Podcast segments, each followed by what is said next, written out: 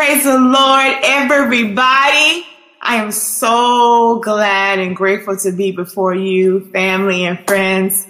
God is really good. He really is. As you continue to really dive into your relationship with God, He will start showing you things that you've never seen before. He'll start bringing out gifts and abilities that you didn't know you have.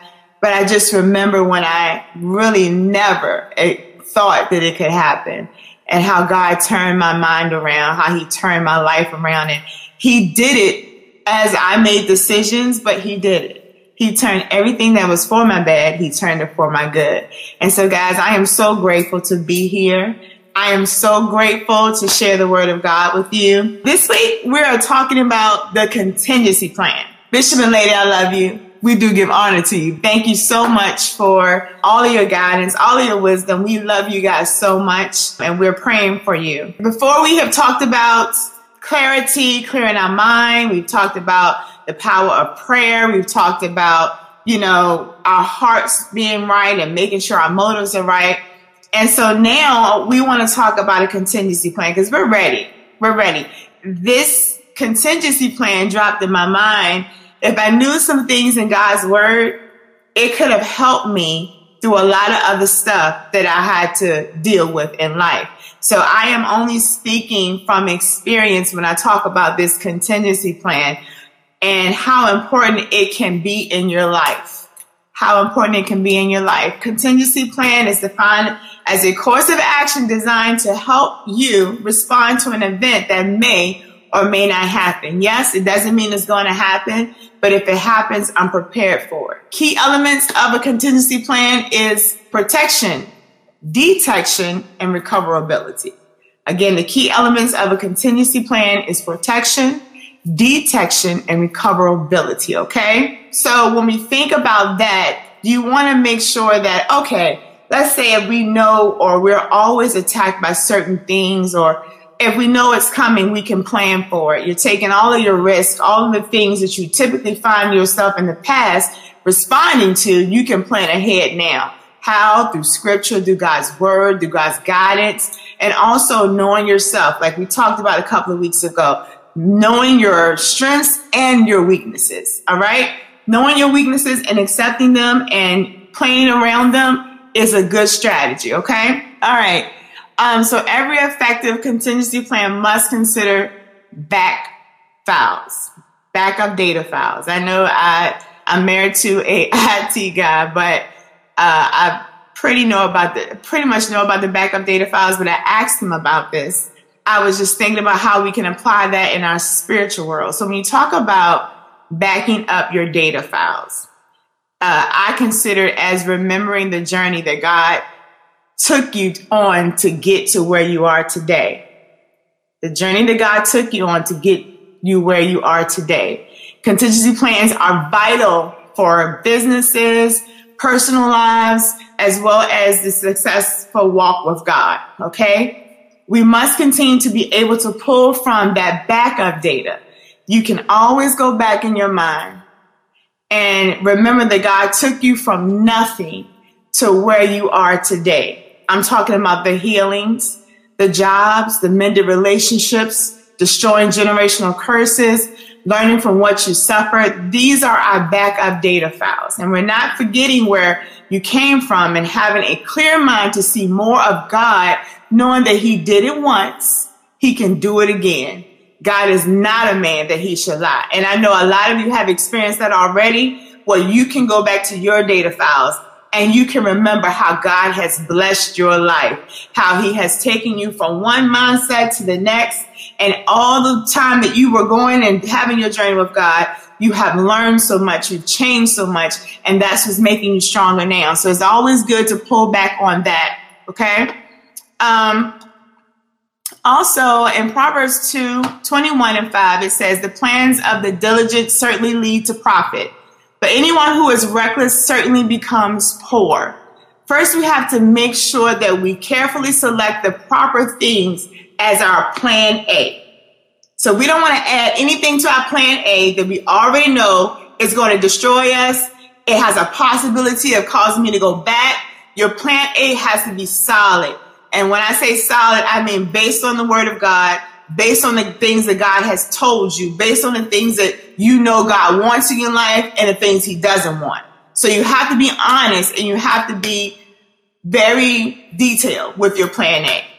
Then we also must have a plan B. Okay. In Exodus 4, God tells Moses to show the rod, turn it into a snake, show his hand turning white, take a jar of water from the river and show it turning to blood, and tell Pharaoh that his son will die.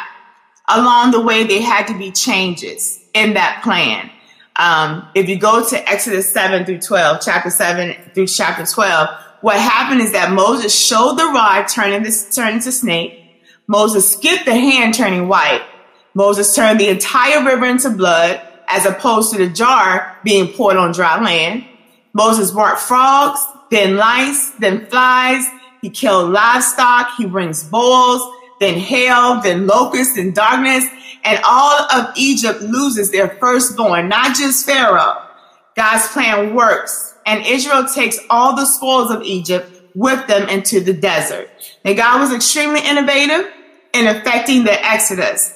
That is God's power at work, not fatalism or micromanagement, but God is powerful because he can accomplish his purposes even in spite of human resistance. So if it, if it is God's will, we don't really have to, we don't really have to like try to tell God what to do. All we have to do is be obedient and say yes. And there were some things that happened that they didn't talk about before, but he improvised. And the, what I loved about is that Moses had his his number one plan B, which and plan A as well, which is Jesus Christ or God. At the time, God delivered them from Egypt because he used his power through Moses. And God can do the same thing through us. He can do the same thing through us. Okay. So every day, each of us is faced with a numerous choices what should we do when the Bible doesn't seem to speak directly to the situations we face and the decisions that we make? What does the Bible say about making decisions? Okay. So I just wanted to go over with you how to make a contingency plan. And I want you guys to participate with me. Okay. Contingency plans are used by smart people who are aware that there are always risks that can sideline any plan. There are always risks that can sideline any plan. Without having a contingency plan in place, the chances of completing a goal successfully will drop considerably. Even if that plan was made, um, you know, with good intentions, but we have to make sure we constantly revisit our contingency plan as we change, okay? The use of a contingency plan is widespread, applies to any personal venture or business venture. Uh, even governments, for example, use them to prepare for disaster recovery or economic disruption. Um, if you're planning, then you're opening yourself to unnecessary risks. If you don't have a plan in place in case of a flood or fire or a major disaster, you're opening up yourself to unnecessary risks. All right? In most cases, a contingency plan is devised to respond to a negative event that can tarnish your reputation or even financial livelihood. However, contingency plans aren't by definition always negative. There are positive things um, that can happen with a contingency plan, such as what to do if your plan receives an unexpected sum of money or other resource. Those are good things that can happen with a contingency plan. The contingency plan is a proactive strategy that means that we have to be proactive. We have to have a strategy when we're going into battle. Now, we've already done our self examination. We already know the plans. We already know what we need to do and how we need to connect God in our hearts and our minds. Now we have to go in with the strategy. A contingency plan is a plan, and like any plan, it requires a great deal of research, brainstorming, and like any good plan, there are steps to take or to make sure you're doing it right. Okay. We have to identify and prioritize resources. So you have to research your plan or goal, um, such as your leaders, your tools, most importantly, the word of God. These are your resources that you can go to. You have to have them, know who they are, and know that you can go to them for any assistance that you need with your contingency plan. The key risk, um, you have to figure out where you're vulnerable. All right. Anybody wanting to share that? Anybody want to share where you're vulnerable at? Um, ways that can really throw you completely off course for long periods of time. Is anybody willing to share? Um, I'm vulnerable and I used to be vulnerable in comparing myself. I used to be vulnerable in, you know, acceptance. And when you have a vulnerability there, then you oftentimes forget what you're doing, who you're doing it for, and you focus more on if certain people were proud of you. Okay. For example, if you have a vulnerable risk, you can share that with us. That would be great. But I just want to give you an example of what a vulnerable risk is. Okay. Um, for instance, in a technology world, when you are standing up, setting up a new application, you have different stages. One is development, which is when the work starts. Praying, reading, getting to know who you are and how you function under certain environments and how you function under certain environments. Next is testing. So everything you have heard, learned uh, with praying, fasting, here is the testing time. Your makeup, what could include things such as your upbringing, um, how you see yourself, your faith, your insecurities, your issues. These are what is in is in the testing period. Okay. Well, there's a term called user accepted user acceptance testing, UAT. Okay. And so with that, it's called, this is to see how you operate under certain pressures. We're going to have certain pressures in life, right? And like God says, you know, He will bring you out as pure gold. We will be under pressure, but this is how you handle your pressure. This is the real world when you're being tested with these things. And you can deal with things like insecurity when someone calls you out your name, when you've been passed over, not believing in yourself. These are testings that we have in pressure to really see if we do believe what the word of God says and see how we respond to those types of pressures. Okay. So that's something that we can include in our contingency plan. If you write a contingency plan for each risk that you have identified, but start with the most critical in your life. Okay. As time permits, you can create a plan for everything on your list, whatever the plan you thought behind each should be steps necessary to resume normal operation. So these things shouldn't throw you off. Your timelines, communication, you can actually have stay on course when these are presented before you, okay? Share your plan. When you've written your contingency plan and it's been presented and approved by God, the next step is to make sure everyone in your circle has a copy. These are people who you really know, respect their opinion, or it could be just as simple as telling people no. But when you have your contingency plan, you have you'll start communicating by your actions, by what how you respond to things. This is your contingency plan. These are these are ways you communicate it too a lot of people, believing in that, guys, have a hard time saying no. And maybe it's just to some people. Some people have a hard time doing things that they don't want to do. When you have your contingency plan in place, you can start speaking those things and setting your boundaries so that you'll know, okay, I know how I could get into trouble by getting entangled with these jokes, or it could be friends or whatever, but I know how to say no and I know that I'll be happy with my decision, okay? Now, as life always changes, guys, we have to revisit this contingency plan. It is a must that we revisit it. Now, when we think about your contingency planning, um, like any plan, there are always challenges that we're going to face um, during the process of us having those contingency plans, and things may change along the way. But I praise God that we have the Word of God and how there are a lot of scriptures in the Bible that address things that we've never seen before. And I know from my experience, once I have read it or once someone has pointed it out to me, it's like I can't forget it because it applies to my life in a very strong way. Okay. Biblical principles should inform my decision. What biblical principles should inform my decision? If we look at Proverbs 2 and 6, it says, For the Lord gives wisdom, from his mouth comes knowledge and understanding. 1 Corinthians 10 and 31. So whether you eat or drink or whatever you do, do all to the glory of God. Okay. Questions to ask. What does the Bible say about my decision? Who can help me better understand what God's word says about my decision. And make sure you are not the only one who holds to your interpretation. Okay? Do I have all the facts? Proverbs 18 and 13 says, He who gives an answer before he hears, it is folly and shame to him. Okay? Proverbs 18, 17 says, the first to plead his case seems right until another comes and examines him. So we may have an interpretation of God's word, but it could be the wrong interpretation. So this is why addressing your issues with the word of God is helpful. Okay. The second one is, uh, is the pressure of time forcing me to make a premature decision? Now, I know a lot of us have been in a situation where there is so much pressure that we have to for we feel forced to make a decision because the deadline is tomorrow. Mortgage is due on Tuesday. Light bill, we don't have no lights, so we are forced to make decisions. Okay. In those situations, I found Proverbs 19 and 2. It says, also, it is not good for a person to be without knowledge. And he who makes haste with his feet errs.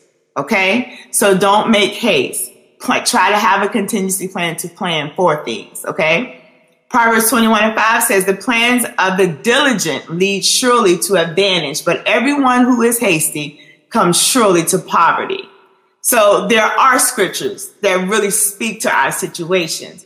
What God is saying is that you need to make sure you're diligently knowledgeable about these things.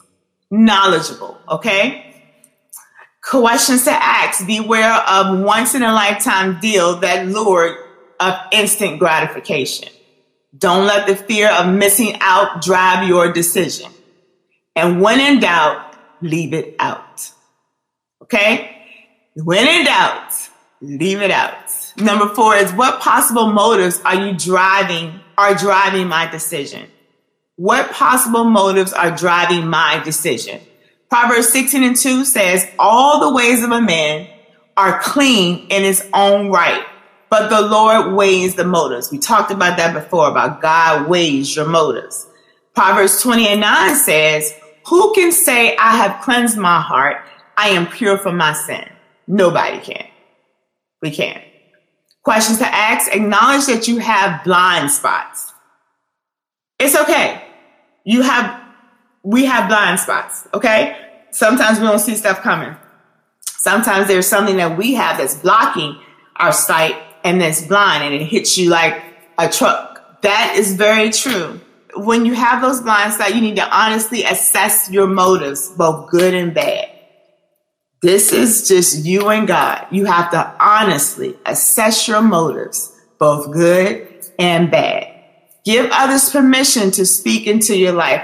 Now, I was just like, I, I don't like a bunch of people speaking into my life, but the people that know me and people that I know are in great communication with God. But this, in this case, I'm thinking it's talking about people who really know you and they tell you the truth. That's what I'm thinking. People who know you and they said, you do this all the time, Tion. Here you go again. Here you go again. Like my husband, he says, I'm, I'm obsessed with cleaning products. He said we have we have cleaning products to clean the whole entire neighborhood.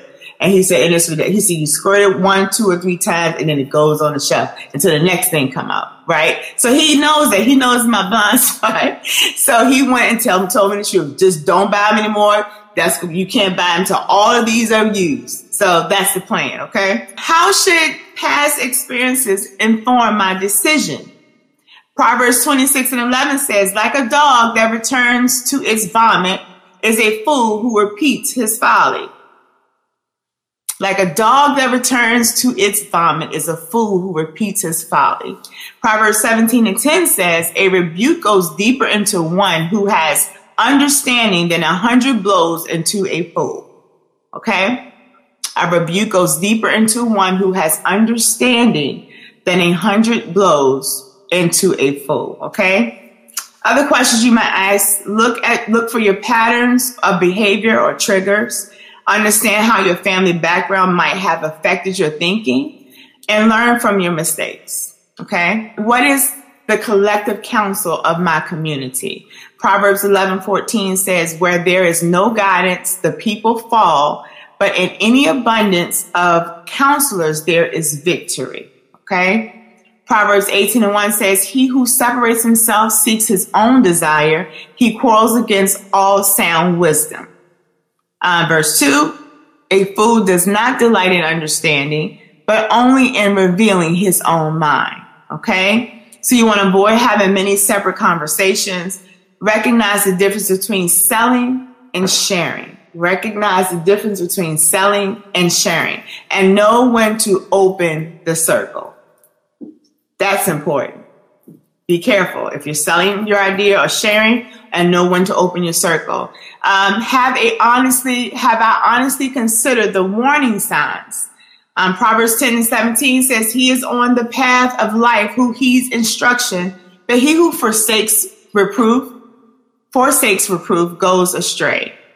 He is on the path of life who heeds instruction, but he who forsakes reproof, reproof goes astray.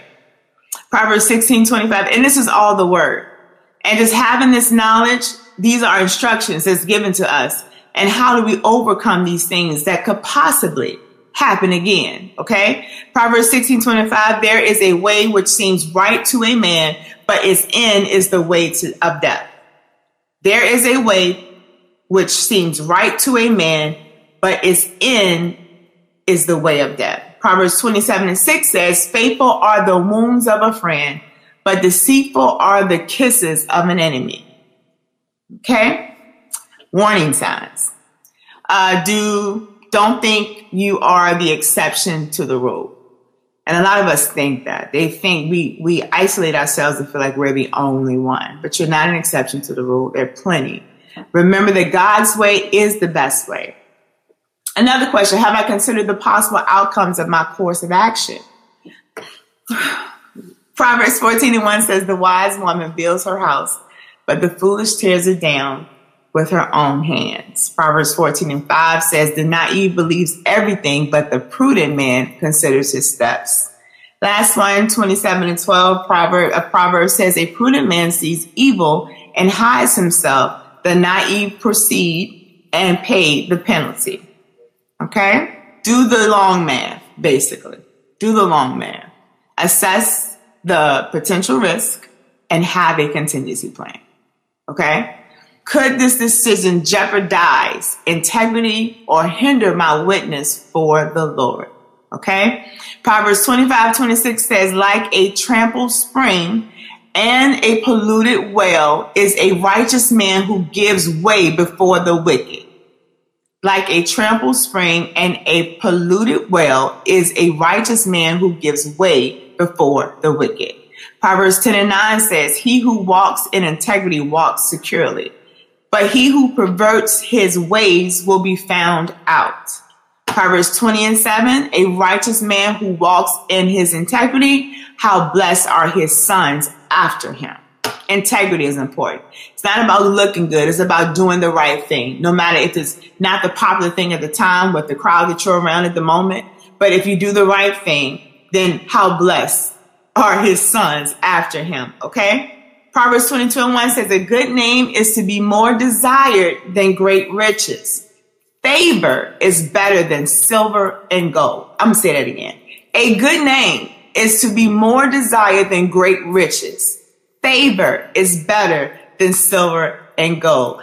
Favor can turn into money because you have favor on your life and because people are like a magnet to you or the right people are magnet to you. That is worth so much more. Your brand. That's what they call it now. Your brand. It is important. Okay. Work toward the center rather than flirt with the edge. Work toward the center rather than flirt with the edge. Ask yourself, would this pass the newspaper test? And keep short accounts. Keep short accounts. And the last one, is there a better option that would allow me to make a greater impact for God's kingdom?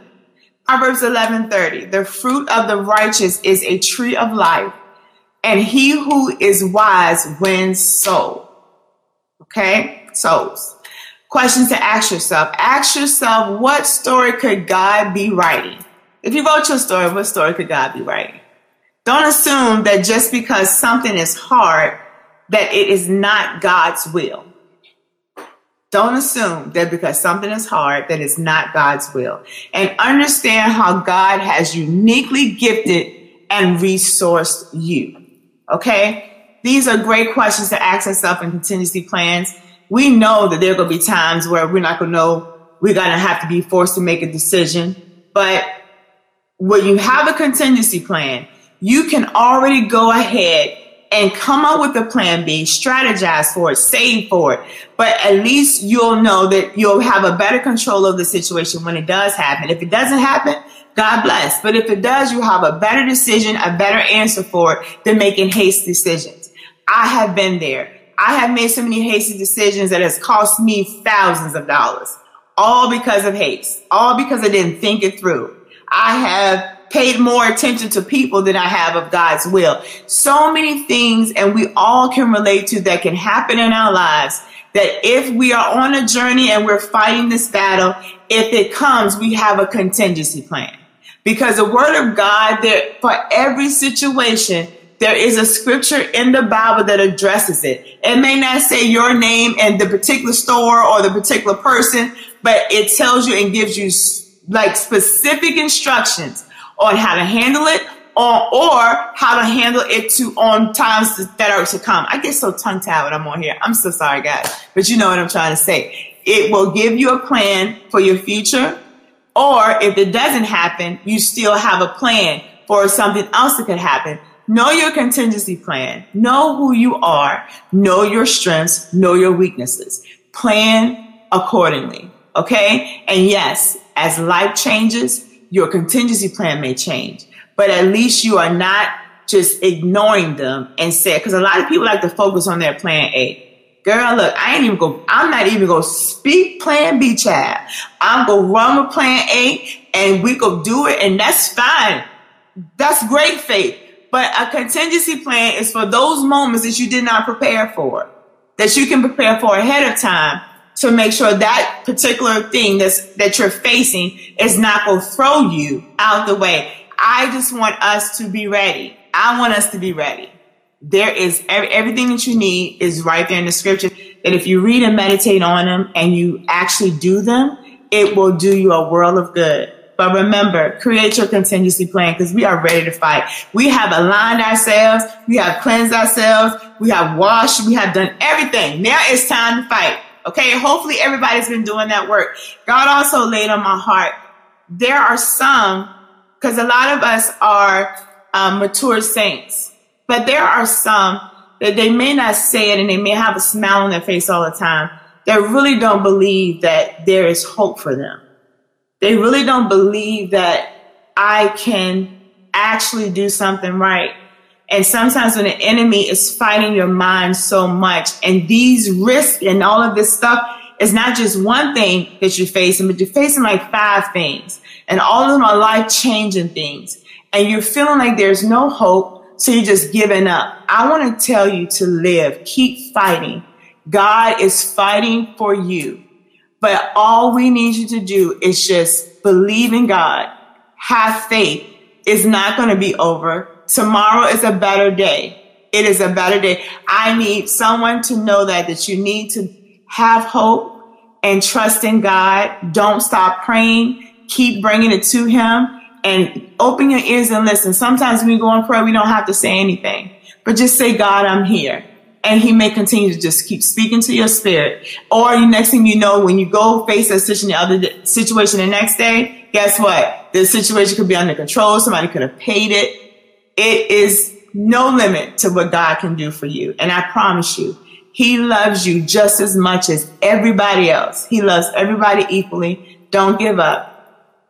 Keep fighting. There is hope. You will see better days. Don't give up. I know that we're not all in the same place. I know that everybody's in different phases of life, but whatever phase you're in, it's okay. God will meet you right there and He will he will be on that journey with you. Just be willing. Okay. I love you guys. I'm praying for you all. Thank you for being with me on tonight. I appreciate everything. You guys have a wonderful week. I will see you Sunday. Bye bye.